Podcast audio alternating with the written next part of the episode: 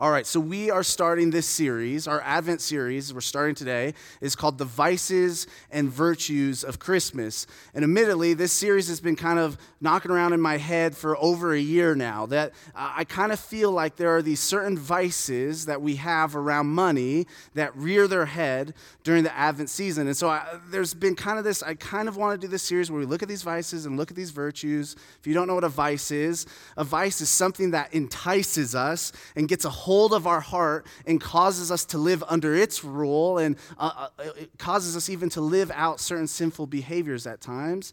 And then I wanted to contrast those with virtues, the, the, the goodness that God calls us to, the virtuous things that He calls us to. But admittedly, as I was thinking through this series, even over a year ago now, I, I was I, I, couldn't quite figure out how to how to do it. And I, I kind of felt like, man, everything I was coming up with just sounded like a sermon where I said, hey, don't be bad, little boys and girls. Be good, little boys and girls. And so I didn't feel great about doing a series like that. But a few weeks ago, uh, maybe even over a month ago now, I was reading in my own personal reading, and I read this passage from 2 Peter. Uh, we'll start in verse 3. And what I, what's highlighted to me is in verse 5. It says this His divine power, so Jesus' divine power, has granted to us all things that pertain to life and godliness through the knowledge of him who called us to his own glory and excellence, by which he has granted to us his precious and very great promises, so that through them you may become partakers of the divine nature, having escaped from the corruption that is in the world because of sinful desire. For this very reason, make every effort to supplement your faith with virtue, and virtue with knowledge and so, as I was reading that, and as I was kind of thinking how to do that in an Advent series for this year potentially, I said, I realized that virtue is a good thing for us, that, that God wants us to supplement our faith with virtue. And so, I don't want to preach a sermon where I say, hey, let's be good little boys and girls, but as I'm reading through Second Peter and I see what Peter says to the people of God, the thing that they need to supplement their faith with, or what some translations say, supply their faith with, is virtue, goodness, righteousness, right behavior, doing the right things, living like God would live if He was us. And so, I, I, as I read that passage, I said, okay, I think I am going to do this series, The Vices and Virtues of Christmas. And so, here's what the series is going to look like. We're going to look at some of these vices, around money in particular, that we have that I think rear their head in the Christmas season. And then we're going to contrast those with virtues that, that I think Jesus would walk us into as our rabbi, as, our, as the one who disciples us, Jesus, the things that he would walk us into. And we'll, uh, and we'll contrast those virtues and we'll try to live into those virtues. And then to keep it Adventy, we will look at how these virtues are displayed by God and his character in the Advent story, okay? And so that's what we're going to do. Um, I know that already some of you are going, okay, why money though? Why vices around money? Why do you think, Anthony, that around the Christmas season that there are these vices around money and materialism and consumerism that, that rear their ugly head? I, I, will prove it to you by telling you something about Christian culture, okay? Here's something about Christian culture you need to know, specifically Christian parent culture, okay? Here's Christian parent culture. I don't know what happened, but once I had a kid that could understand, all of a sudden, Christmas for me became about making sure my kid knew that Christmas was really about Jesus and his birth. And so, what happens to Christian, Christian parents, and this is the Christian parent culture thing, is constantly throughout the Christmas season, Christian parents are saying to their little kids, hey, no, but what's, what's, what's, what's Christmas really about? Right? The kids will be like going out, watching a Christmas movie, and like, oh, I love Rudolph, the red-nosed reindeer, like all. And, well, hey, okay, okay, hey, hey, that's great. But what's Christmas really about, right? And then our kids never know the answer. And even I feel like sometimes as a parent, I'm like, what is Christ miss a really about? Like, I'm just getting, I, am like, come on, help me. It's like our, our justification as parents rises and falls on if this kid answers the question right. Don't even get me started if a stranger asks our kid that question. We're just as a parent, like beads of sweat. Just, you know this. I've told you this, right? Don't embarrass me, right? And so we're, we're, we, we, there's this thing in Christian culture where, where we as parents are, are constantly going like, our kids are forgetting the, what Christmas is about. And can we blame them, right? Like, there's all sorts of things that our culture displays lights, movies, gifts. Like, how are you, gonna, how are you not going to think Christmas is about gifts when once a year you get all these gifts from everybody? Like, and, and, and so our kids answer the questions based on those things. And, and, my point about this illustration is showing what our kids see about Christmas is this. Often, how we in our culture celebrate Christmas is not centered around Jesus.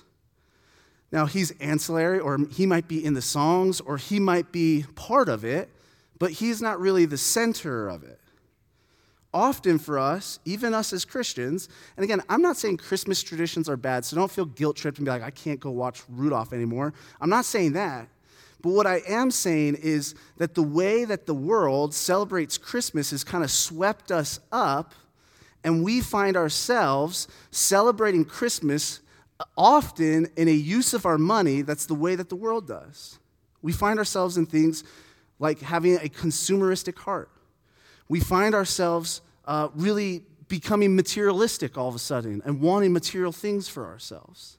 And so, even though our kids uh, are, answering gifts and Christmas lights and Santa Claus and all these different things when we ask them what Christmas is about, and we really want them to know it's about Jesus, guess what, guys?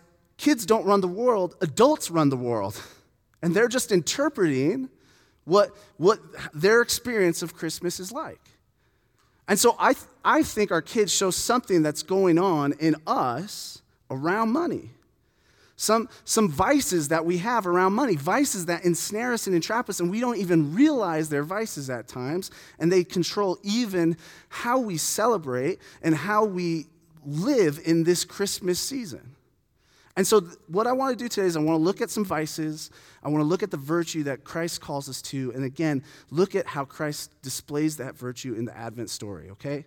So, the vices, so each week of the series, we'll look at some different vices and some different virtues. And a lot of times, these vices and virtues, they're two sides of the same coin. And so, but we're splitting apart for a variety of different reasons just to focus on some of these vices in different ways. And so, today, the vices that we're going to talk about is the love of money and greed.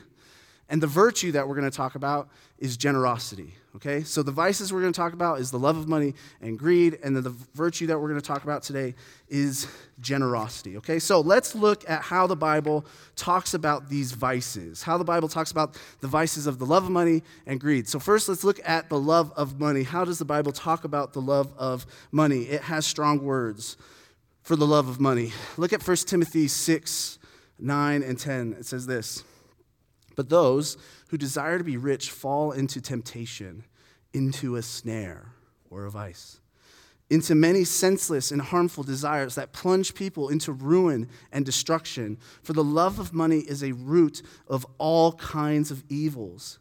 It is through this craving that some have wandered away from the faith and pierced themselves with many pangs. Strong words about the love of money. Strong, strong words about the love of money. Paul seems to want to warn Timothy that in his ministry, he's going to run into a lot of people with the love of money. Jesus, when he teaches uh, in the, on the Sermon on the Mount, or in the Sermon on the Mount, about money, he, he, he teaches them hey, use your money differently than how the world uses their money. Think about money the way differently than how the world thinks about money. And then he closes that part of the sermon with this uh, admonishment, encouragement in Matthew 6 24. Jesus says this No one can serve two masters. For either he will hate one and love the other, or he'll be devoted to the one and despise the other. You cannot serve God and money. Jesus really wanted to point out that when it comes to money, it easily becomes your God. And it becomes your God in a way that God is not your God, that Jesus is not your God. More strong words about love of money. Uh, even the Old Testament, the Old Testament talks about the love of money a lot. Ecclesiastes 5, a book about wisdom and kind of going, hey, I've tried everything in this world and it's still lacking and I just feel kind of hopeless. This is what Ecclesiastes says in chapter 5, verse 10. He who loves money will not be satisfied with money, nor he who loves wealth with his income. This is also vanity. When goods increase, they increase who eat them. And what advantage has their owner but to see them with his eyes? Sweet is the sleep of a laborer, whether he eats little or much, but the full stomach of the rich will not let him sleep. In Ecclesiastes, he says, Man, those people that love money, they're, they're just never satisfied with it. They're never even satisfied with the income that they're making. That's not us, though. We're not. None of us could relate to that. All throughout the Bible, there are lots of verses about the love of money as a warning to our souls, saying, hey, stay away from that. It easily becomes a God that rules over you, it becomes a vice that grips our hearts and controls us. The Bible has strong words to say about the love of money, but the Bible also has strong words to say about its evil twin brother, greed. Because the love of money, it's a little, like we could all love money in here and keep it a secret. Like it's really easy if you really love money to keep it a secret inside of you. Greed is it's a little bit harder, right? Greed get, gets movies made about it, right? Like Wolf of Wall Street. I, I promise I haven't seen it. Um, I, I'm serious, I haven't seen it, to be clear. But this movie, from what I know, is about greed. And greed in the Bible is kind of like this evil twin brother to the love of money because greed in the Bible is often connected to hoarding. It's often connected to getting money in unsavory or sinful or unethical ways. Greed in the Bible is often connected to indulgence. So let's look at some of the verses uh, in, about greed in the Bible. Proverbs 28 25 says this A greedy man stirs up strife, but the one who trusts in the Lord will be enriched. This greedy man causes trouble in his community, causes strife in his world. Jesus, he, he has this problem with the Pharisees uh, in Matthew 23, 25. He's saying all these kinds of things that he has problems with these religious teachers and, and just the ways that they're mishandling the Bible and mis, uh, misunderstanding who God is. And this is one of his problems with them is greed. Look what he says in Matthew 23, 25. Woe to you, scribes and Pharisees, hypocrites! For you clean the outside of the cup and the plate, but inside they're full of greed and self indulgence. You blind Pharisee, first clean the inside of the cup and the plate, that the outside may also be clean. Paul in 1 Corinthians 5 and 6:10 he, he's, he's got these long lists of sins and greed is one of those sins. Peter also he's talking to some false teachers of his day and greediness is a problem he has with them. Look at 2 Peter 2 14 and 15 says this They have eyes full of adultery, insatiable for sin. They entice unsteady souls. They have hearts trained in greed accursed children. Forsaking the right way, they have gone astray. They have followed the way of Balaam, the son of Beor, who loved gain from wrongdoing. Okay, why do I read all these verses? I am not trying to guilt trip you guys, but the Bible talks a lot about these two vices the love of money and greed. And I want us this, this Christmas season, this Advent season, to ask ourselves do these vices have a grip on our heart? Do these things have control over us? Do, do these things cause us to behave in certain ways? Because, guys, guess what? Our culture, we live in a culture that celebrates the love of money. That, and it probably doesn't celebrate greed, but I think it kind of celebrates greed itself. And yet, the Bible, time and time and time and time again, talks about the love of money as a major problem. It talks about greed as a major problem. And so, I want us this Advent season to look at some of these things that I think do rear their head in materialism and consumerism and ask ourselves do I have a love of money? Do I have greediness in my heart?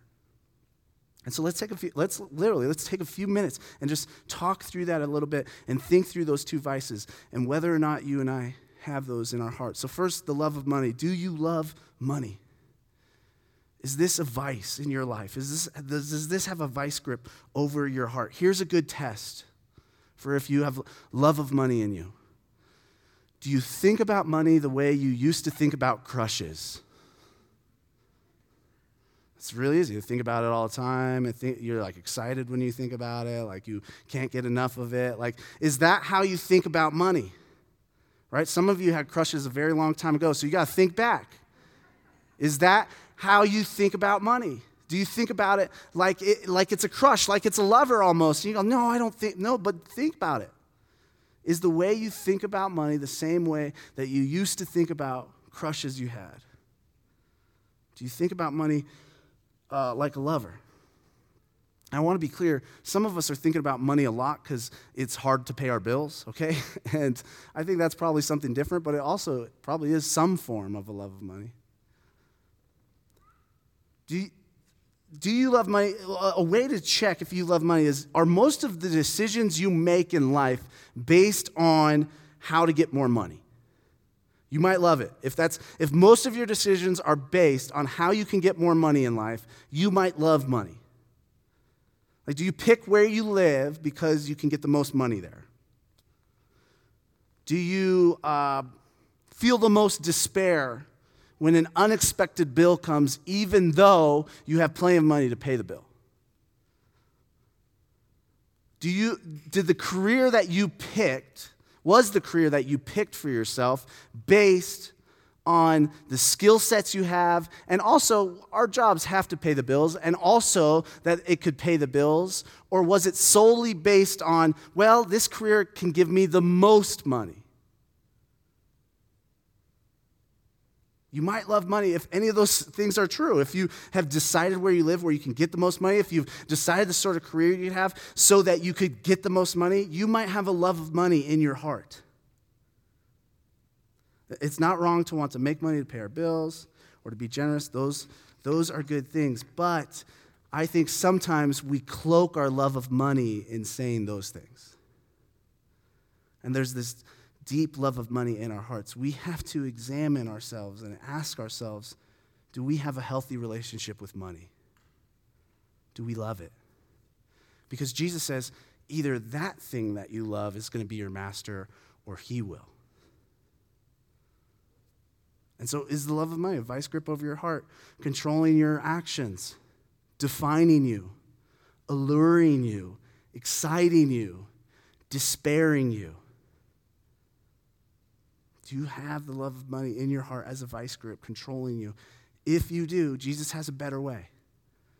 And we'll talk about that after we talk about greed here. So let's talk about greed, the evil twin brother of the love of money. Surely none of us, none of us would be greedy, right? Um, greed is it's hoarding, it's wanting far more than you need. It's a it's a chase after money because it's it's never enough. Uh, but then when I was reading the Bible and looking at what it says about greed, greed is often linked to indulgence.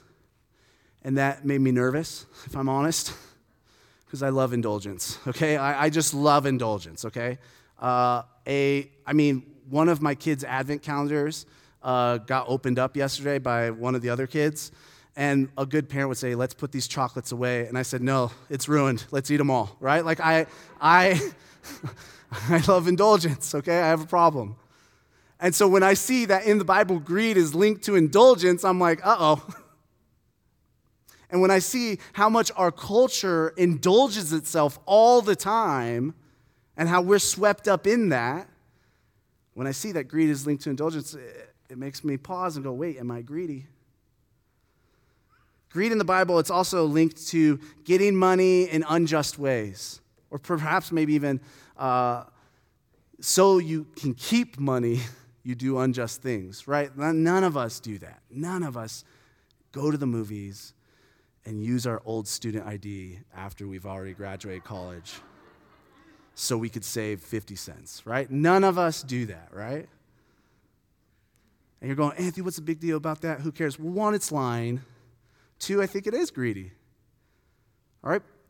Harkins, you know all their royalty cups? I think they all go to proceeds to the Phoenix Children's Hospital. I might be wrong on that, but I think that's true. So pick a different victim, Robin Hood. Like, I, don't, I like, and don't pick a different victim, but.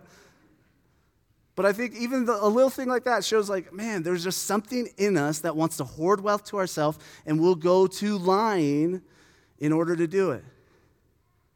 We'll find loopholes, we'll do unethical things so we can quench our desire to have more money, so we can have more things. We might even feel guilty about it, but we justify it. We justify our actions. Everybody does that. Maybe you're just maybe you're just flat out like John D. Rockefeller. Have you heard this famous uh, quote in this interview with John D. Rockefeller, who's one of the like biggest business ty- tycoons in American history? Like the, the percentage of wealth he had is probably far greater in a sense than any of our richest people. And in an interview, somebody said, "Hey, uh, how much money is enough?" And his response was just a little bit more. If any of those things that I said about greed sound like you, greed might have a vice grip over your heart. Greed might be something that's snared your heart because you're beginning to live and do things that are not the way of Christ, not the way of God's people, not what God has for us. We have to be honest with ourselves. We have to look in the mirror and we have to ask ourselves in a culture that is very decadent, in a culture that loves money a ton, in a culture that is greedy very often. We have to look in the mirror and ask ourselves do I have those same cultural idols and behaviors? And if we do, we have to turn to those things and turn to Jesus we have to say, okay, that way of life is not right. It might make me happy for a time, but that way of life is not what God has for me. And we turn to Jesus, who disciples us into another way. Jesus uh, has a better way, He has a virtue for us to live into. There's a virtue that I want to contrast with greed and the love of money that I think Jesus calls us into. And Paul quotes Jesus teaching about this virtue in Acts 20 35. What, what's amazing about this is this quote from Paul of Jesus is not in any of the Gospels. And you could wrestle with that in all sorts of ways. But I actually think because Jesus was an itinerant teacher and he taught all sorts of things, that there were teachings of Jesus going around. And Paul knew this teaching of Jesus. And let's read what Jesus said to the people of God and how we are to live. Acts 20 35. In all things, I've shown you that by working hard in this way, we must help the weak and remember the words of the Lord Jesus, how he himself said, It is more blessed to give than to receive. It's more blessed to give than to receive. The virtue that Jesus wants to walk us into, to follow, to live out, is generosity. Jesus wants his people, he wants his disciples to be disciples that give, that give away their money, that are generous with their money. I think generous with their whole lives, but I think that Jesus specifically was talking about money.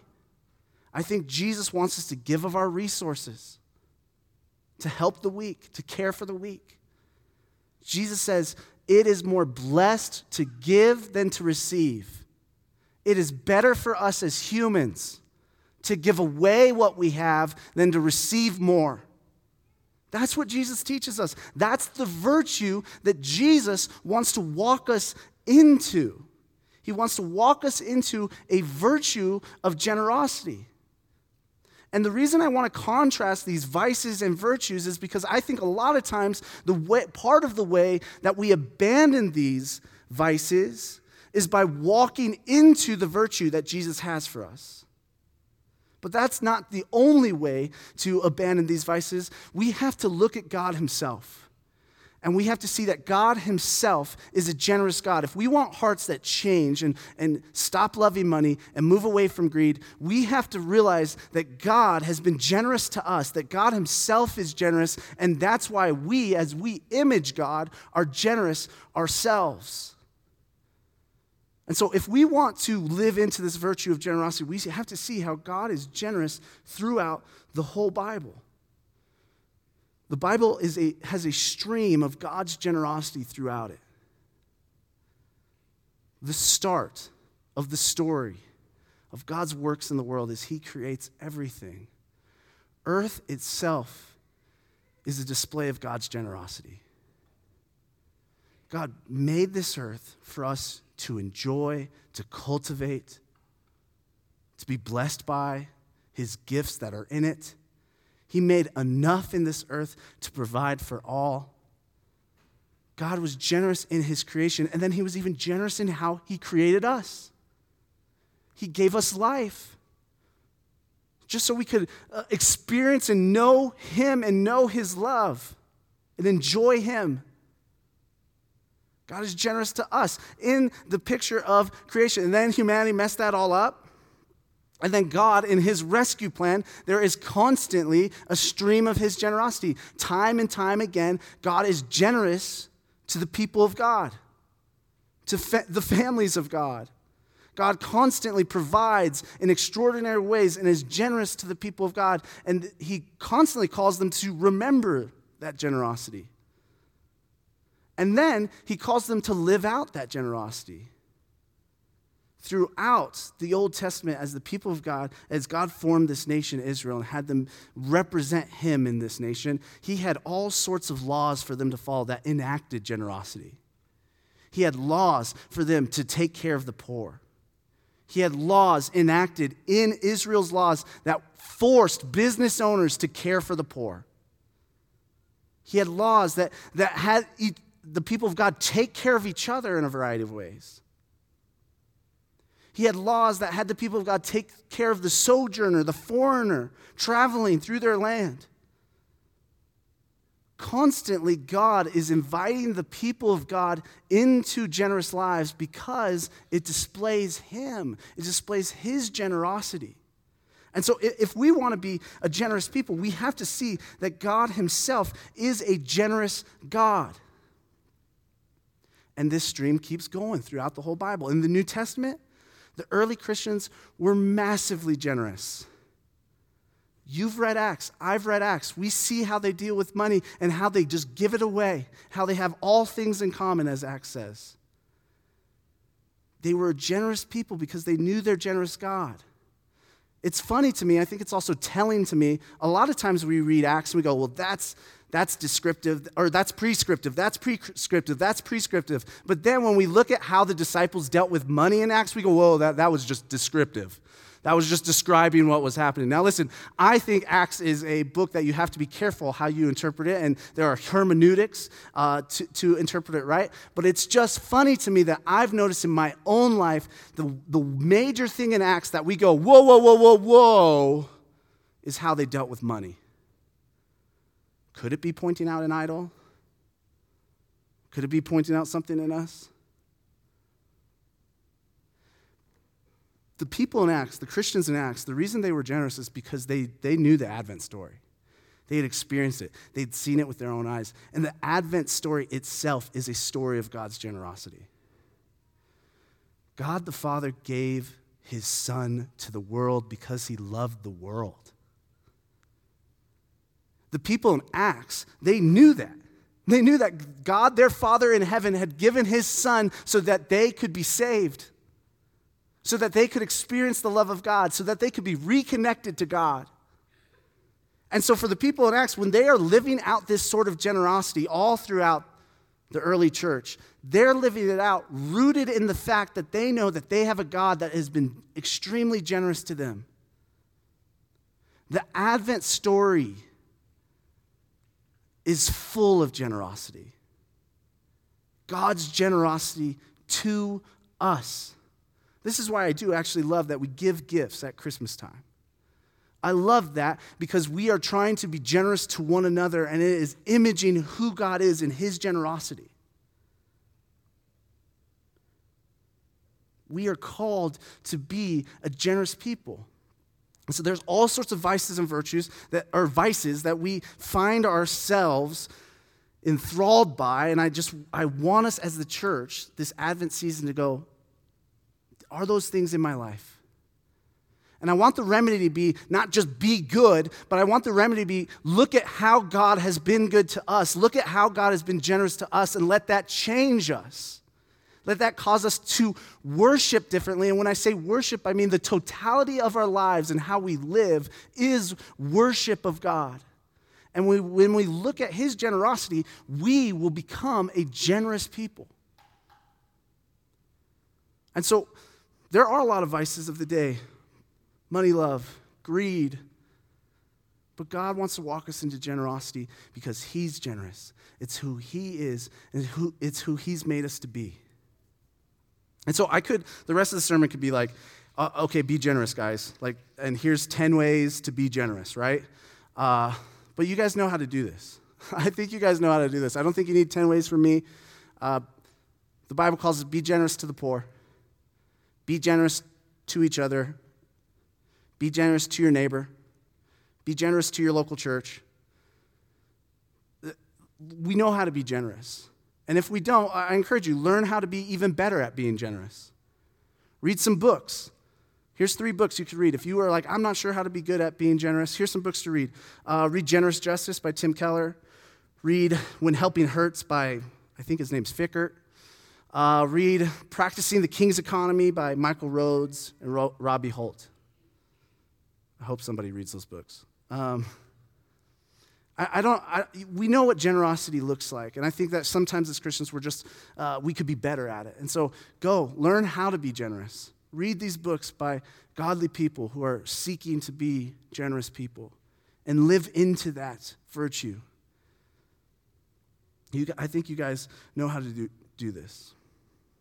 But this Advent season let this Advent season form us in a way that we see God's generosity in the arrival of his Son to earth, that it causes us to abandon and, and cut ourselves out of, or really it's God cutting us out of these vices that have grips over our hearts and live into these virtues that God has for us.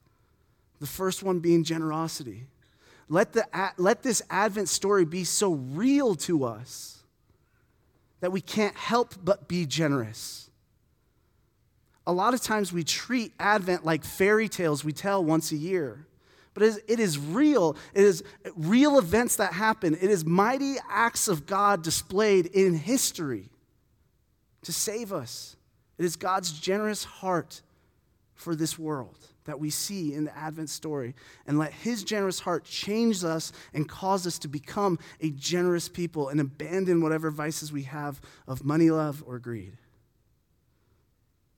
Is the, is the arrival of Christ so real to you that you can be even more generous this Advent season than you've ever been and for the rest of your life? Jesus really came. Jesus really said it's better to give than to receive. Are you going to believe him this Christmas? Are we going to follow him down this path of generosity that he has for us? Let's pray. Pray with me. God, thank you for your generosity. Thank you that we just experienced this. Uh, beautiful picture of your generosity in giving the world your son.